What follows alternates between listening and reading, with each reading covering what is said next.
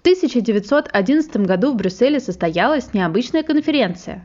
Все расходы на ее проведение взял на себя бельгийский химик Эрнест Сольве. Необычным здесь было то, что впервые выдающиеся ученые из разных стран собрались вместе с целью решить вопрос родившейся физики. Действительно ли нужно прибегать к квантовому описанию мира? Это была первая в истории человечества международная конференция по физике. Но далее такие форумы стали повторяться и получили название Сальвейские конгрессы. Самым значимым стал Пятый конгресс 1927 года, где собрался невероятно представительный состав из 29 ученых. 17 из них являлись действующими или будущими нобелевскими лауреатами, включая Мари Кюри, которая получила Нобелевские премии сразу по двум отдельным научным дисциплинам. Однако среди собравшихся были две ключевые фигуры – Альберт Эйнштейн и Нильс Бор. Здесь состоялась их знаменитая дискуссия, где Эйнштейн пытался спасти постулаты классической физики, а Бор доказал, что возврат к механическому детерминизму уже невозможен. Таким образом, свершился величайший переворот, определивший лицо физики 20 века. Вы слушаете подкаст о научных открытиях «Лаборатория 42». У микрофона Мария Голицына. Наша тема сегодня – квантовые компьютеры –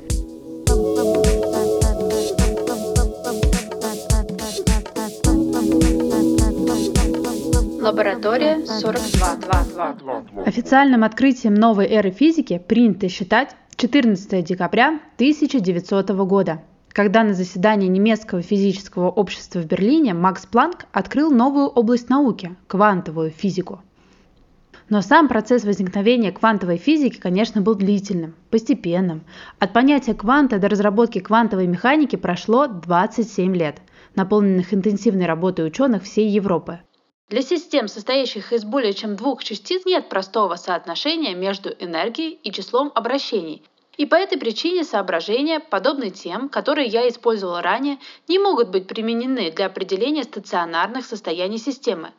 Я склонен полагать, что в этой проблеме скрыты очень значительные трудности, которые могут быть преодолены лишь путем отказа от обычных представлений в еще большей степени, чем это требовалось до сих пор и что единственной причиной достигнутых успехов является простота рассмотренных систем.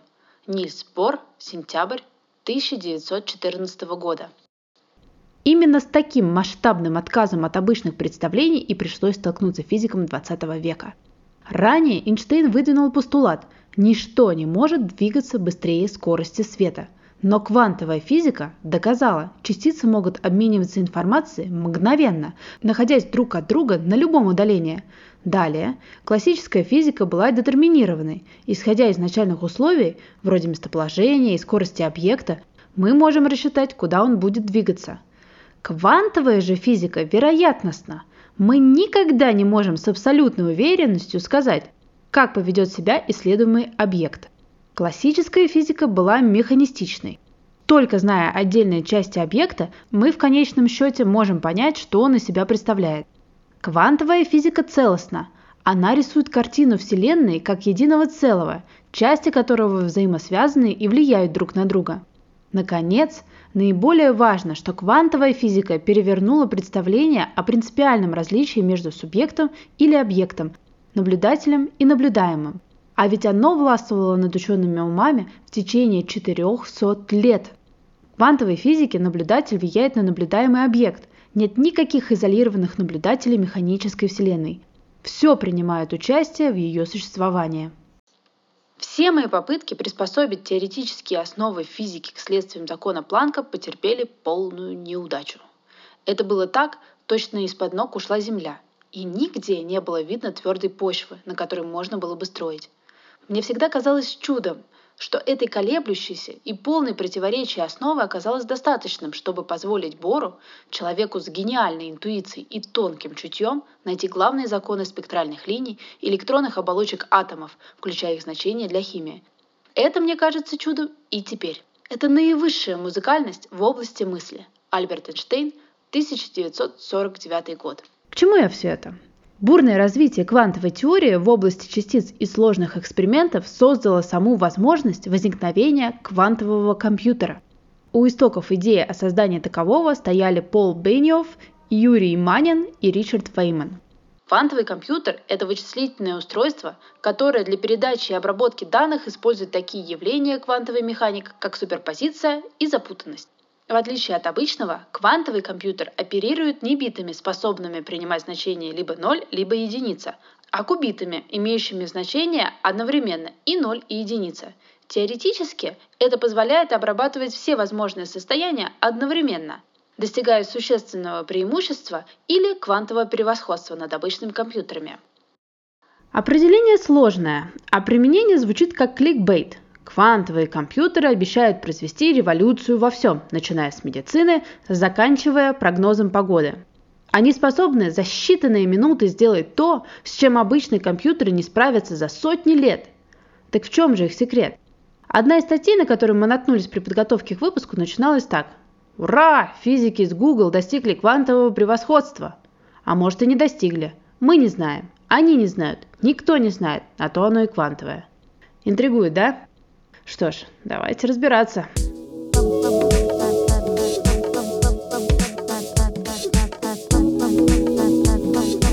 Далее, за основу определения мы взяли статью из блога Вастрика.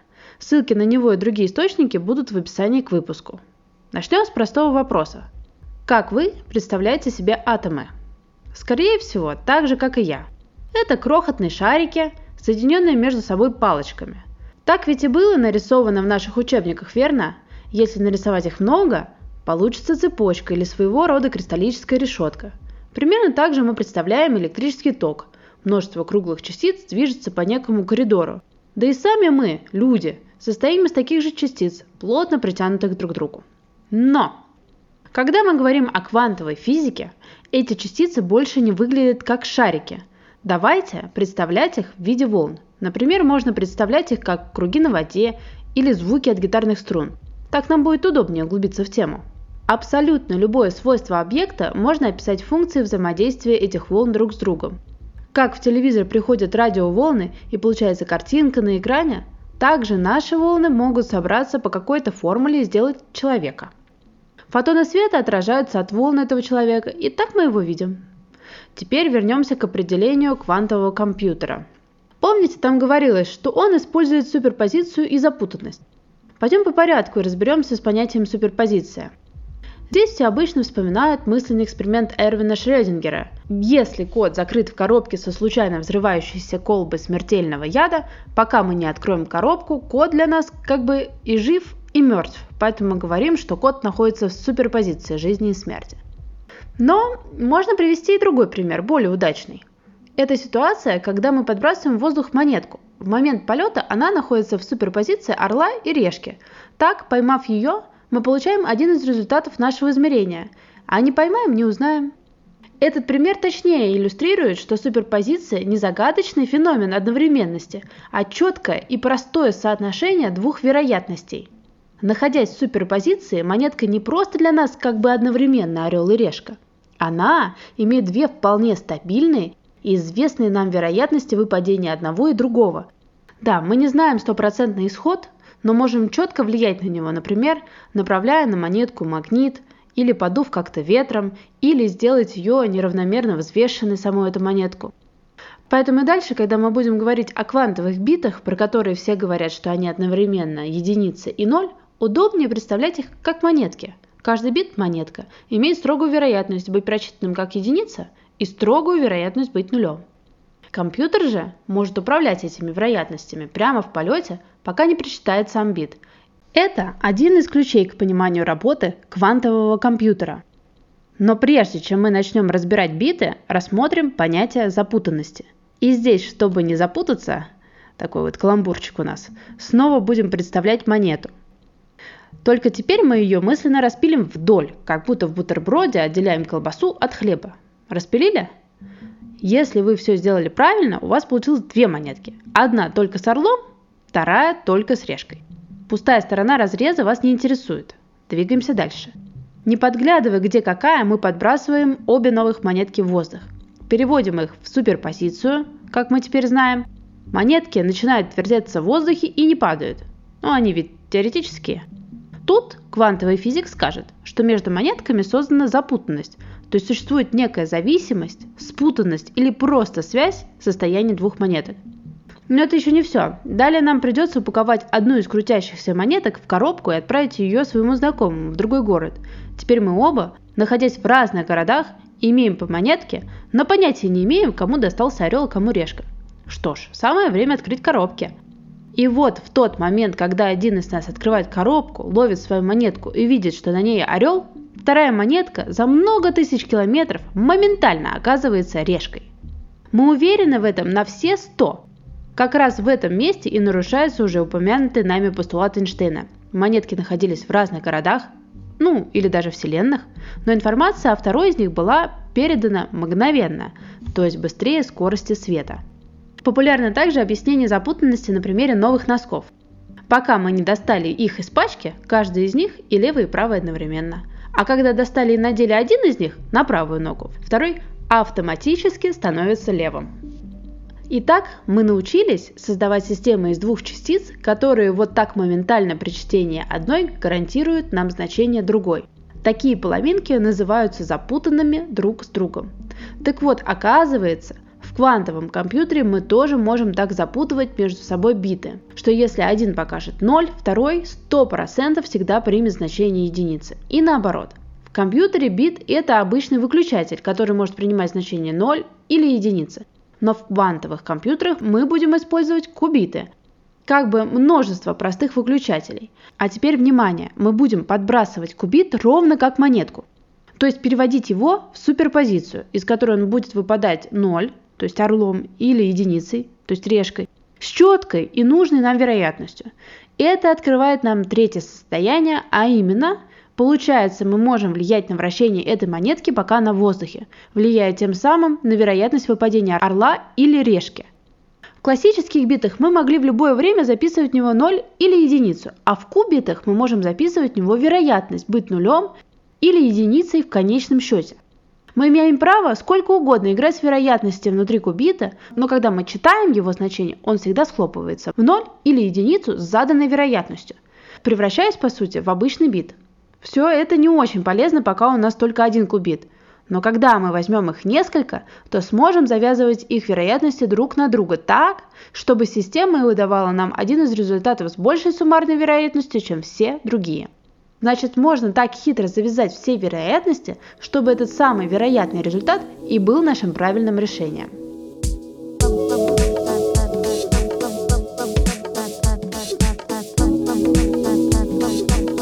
Лаборатория 42. Итак, закрепим.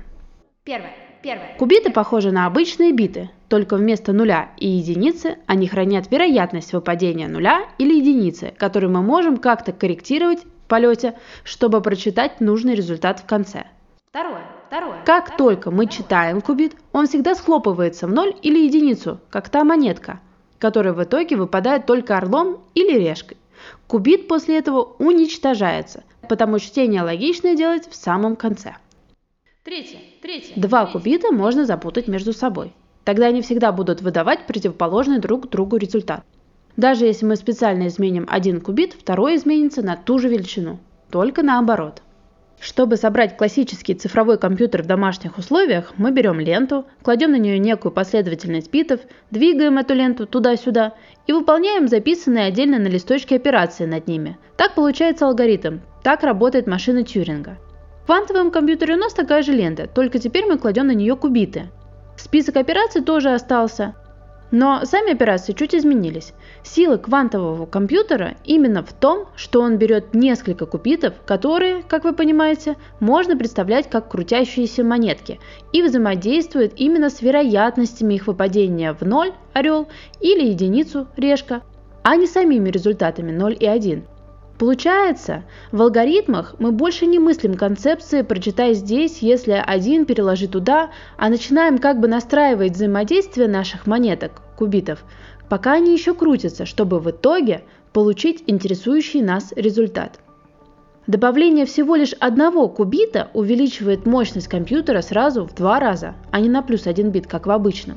Это и дает ту самую экспоненциальную скорость вычислений в квантовом компьютере – конце же дерево вычислений все равно приведет к одному результату с наибольшей вероятностью, а к другим с наименьшей. Таков и будет ответ алгоритма. Говоря другими словами, мы настраиваем вероятности наших кубитов так, чтобы правильный результат засветился на выходе с большей вероятностью, чем неправильный. Мы условно подкручиваем наши монетки и говорим, как им вращаться друг относительно друга, чтобы в итоге они выпали на стол в комбинацию правильного ответа алгоритма. Вастрик приводит еще один наглядный пример принципа работы квантового компьютера. Представьте, что два потока воды волнами приходят навстречу друг другу из двух труб. Если волны столкнулись вершинами, пришли в одной фазе, они усиливают друг друга, и получается еще более мощная волна. Если же волны пришли в противофазе, они уничтожаются, наступают тише и гладь. При этом можно направить результат сложения этих двух волн в третью трубу и дальше ее точно так же сталкивать с другими потоками воды.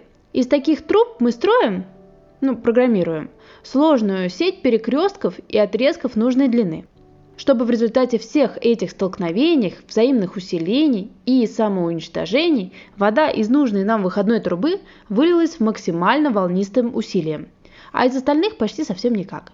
Для этого мы можем менять амплитуду и фазу волн на входе, и от этого будет меняться результат. Можем удлинять или укорачивать наши трубы, чтобы волны сталкивались в нужный момент и приводили к желаемому результату. Итого, квантовое программирование – это попытка запрограммировать сеть таких труб с водой, где волны будут сталкиваться друг с другом в нужный момент, так, чтобы в нужной нам трубе на выходе получилась самая большая волна.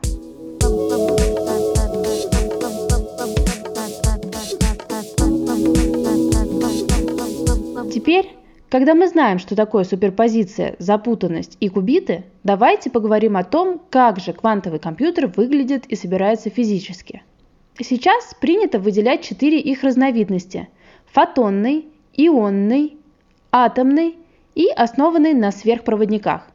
В фотонных компьютерах состояние кубита определяется наличием или отсутствием фотона, либо разным направлением поляризации – для ионного компьютера в качестве логических кубитов используется состояние внешнего электрона в ионе. Мы используем ловушки с электродами, рассказал Кирилл Лохманский, под руководством которого в лаборатории в Скалтехе разрабатывается квантовый компьютер на ионах кальция.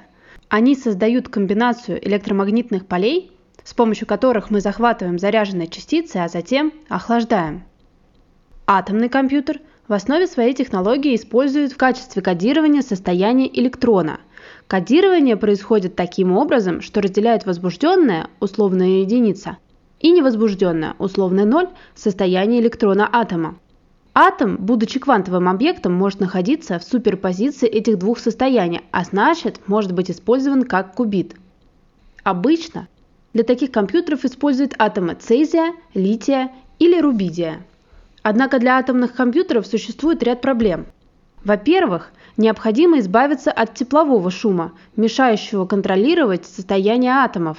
Для этого используют лазерное охлаждение, при котором лазером определенной волны бьют в атомы, заставляя испускать фотоны и охлаждаться. Во-вторых, атомы надо зафиксировать. Для этого создаются специальные оптические ловушки. Атомы как бы висят в низинах стоячих волн, образованных пересечением лазерных лучей а их квантовым состоянием управляют при помощи еще одного лазера.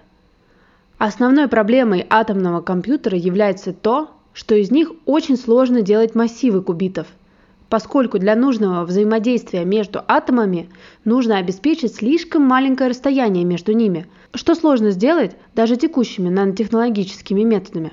Наиболее широко, однако, сейчас развиты кубиты на базе искусственных атомов, в основном на базе сверхпроводящих металлов, Ключевым элементом для создания таких кубитов является джозефсонский контакт. Он представляет собой два слоя проводника из сверхпроводящего металла, разделенные тонким слоем диэлектрика, чаще всего оксида металла. Раньше считалось, что ток не может преодолевать слой диэлектрика. Однако в 1962 году Брайан Джозефсон обнаружил, что ток может течь через такой барьер – Поэтому ток может течь с одной пластинки на другую в обе стороны. Это и позволяет использовать сверхпроводники в качестве кубита. Управлять такими кубитами можно при помощи микроволнового излучения. Сверхпроводниковые компьютеры изготовить легче других, однако они сильно чувствительны к шумам и требуют очень низких температур.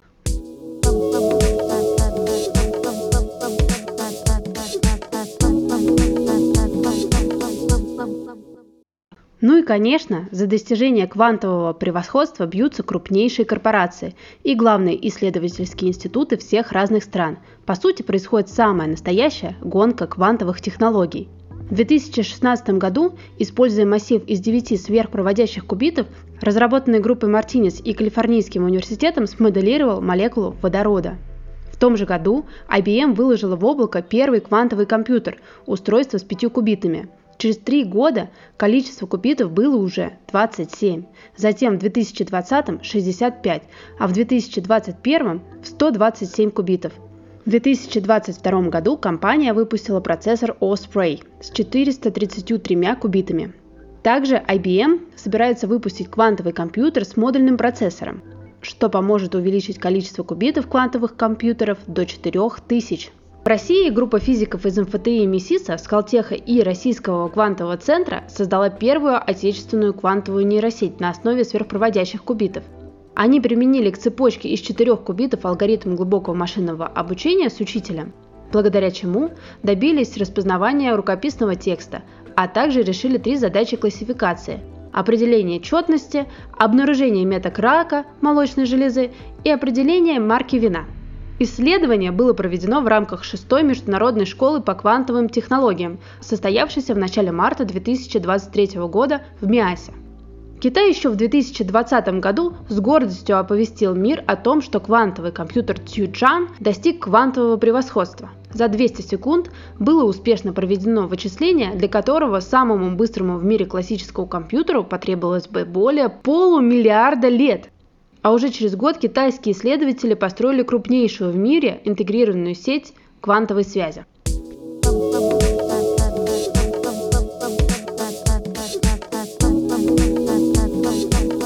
Лаборатория 42. Нужно помнить, что квантовый компьютер решает задачи хорошо не потому, что он быстрее обычного, а потому, что он решает их по-другому. Так где же это применить? Самое очевидное применение – это действительно невзламываемая криптография. Современные алгоритмы можно сломать, ну, за пару миллиардов лет, а квантовую криптографию нельзя вообще, без нарушения законов физики. Другой важной сферой использования видится разработка новых лекарственных препаратов. В этой области используется молекулярное моделирование. Химические взаимодействия невероятно сложны и могут принимать множество различных форм. То есть, чтобы точно предсказать поведение молекулы на основе ее структуры, требуется огромный объем вычислений. Современным классическим компьютерам такое не под силу. Подсчитано, что моделирование молекулы, состоящей всего из 70 атомов, займет у классического компьютера до 13 миллиардов лет. Квантовый компьютер сможет справиться с этой задачей за минуты. Это означало бы, что жизненно важные лекарства, для выходов которых на рынок в настоящее время требуется в среднем 10 лет, станут разрабатываться быстрее и гораздо дешевле. В этом же ключе лежит и использование квантовых компьютеров для разработки различных новых материалов, например, для производства электронных схем, более емких, экономичных и надежных аккумуляторных батарей и во всевозможных других областях. На самом деле потенциальных сфер применений не счесть. Это и машинный языковой перевод, и совершенствование искусственного интеллекта, и защита конфиденциальных данных, и оптимизация всякого рода, начиная от логистических цепочек и заканчивая работой светофоров в мегаполисах. Также изучается потенциал квантовых компьютеров для повышения эффективности банковского дела, увеличения прибыльности биржевых операций, максимизации эффективности инвестиций и прогноз всевозможных рисков. Ну и, возможно, вы слышали, что квантовые компьютеры могут произвести революцию в области метеопрогнозирования – Анализируя практически все возможные данные одновременно, они смогут генерировать прогнозы погоды, в особенности долгосрочные, намного более точные, чем нынешние, что поможет странам лучше подготовиться к стихийным бедствиям и проводить более масштабные исследования климатических изменений. А если представить, что квантовые компьютеры вдруг вышли в серийное производство, и что же тогда? Они полностью заменят обычные? Вряд ли. Скорее всего, произойдет та же история, что с процессором и видеокартой. Они станут расширениями друг для друга. Когда мы говорим, что квантовый компьютер экспоненциально быстрее решает какие-то задачи, надо понимать, что пока он очень туго решает все остальные.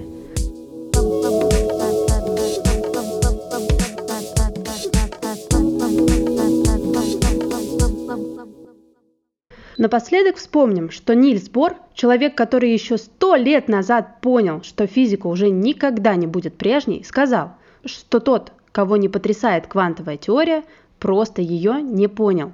Готовясь к этому выпуску, мне хотелось, чтобы таких людей стало меньше.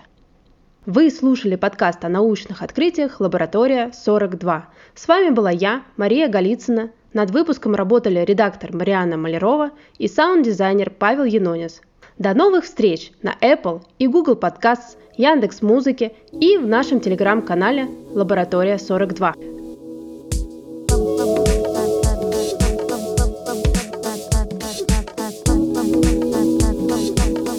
Лаборатория 42. 2, 2.